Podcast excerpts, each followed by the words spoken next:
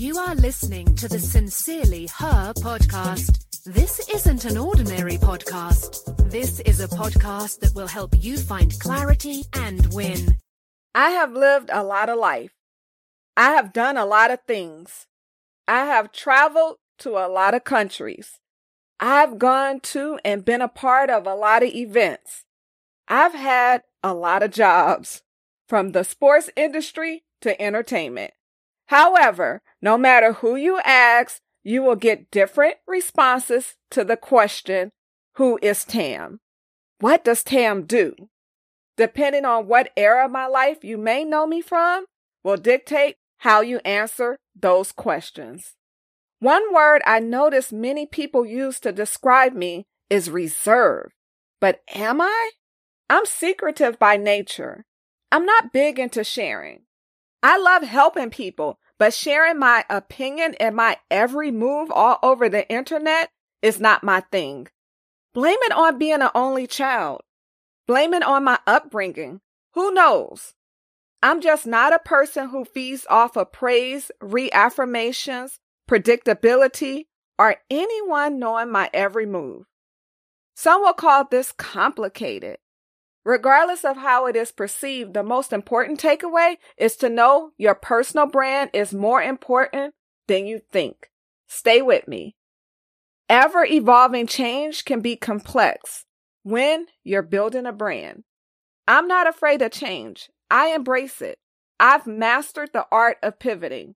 In fact, I'll leave the link in the podcast description to my recent interview on the Spark Your Inner Fire podcast, where I talk all about the paradigms of pivots.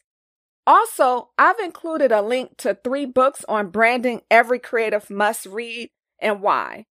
Yesterday, I explained what a personal brand is.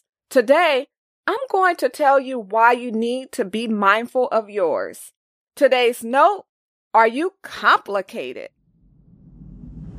Being hard to understand or hard to untangle is not great for business, period. It's not good for your personal or business relationships. Your reputation is pretty much all you have, and people shy away from things they don't understand or things they perceive as complicated.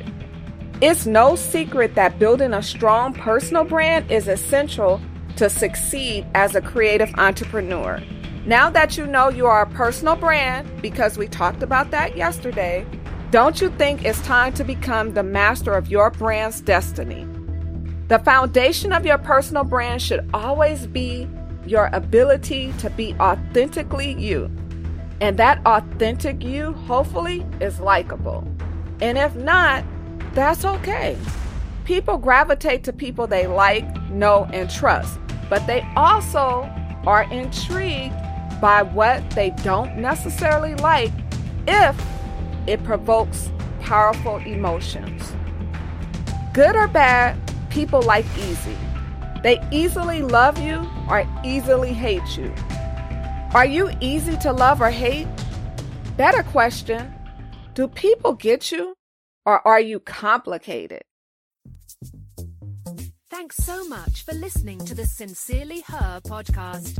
Remember, be you, trust yourself, be happy, travel, be authentic, have confidence, and never give up.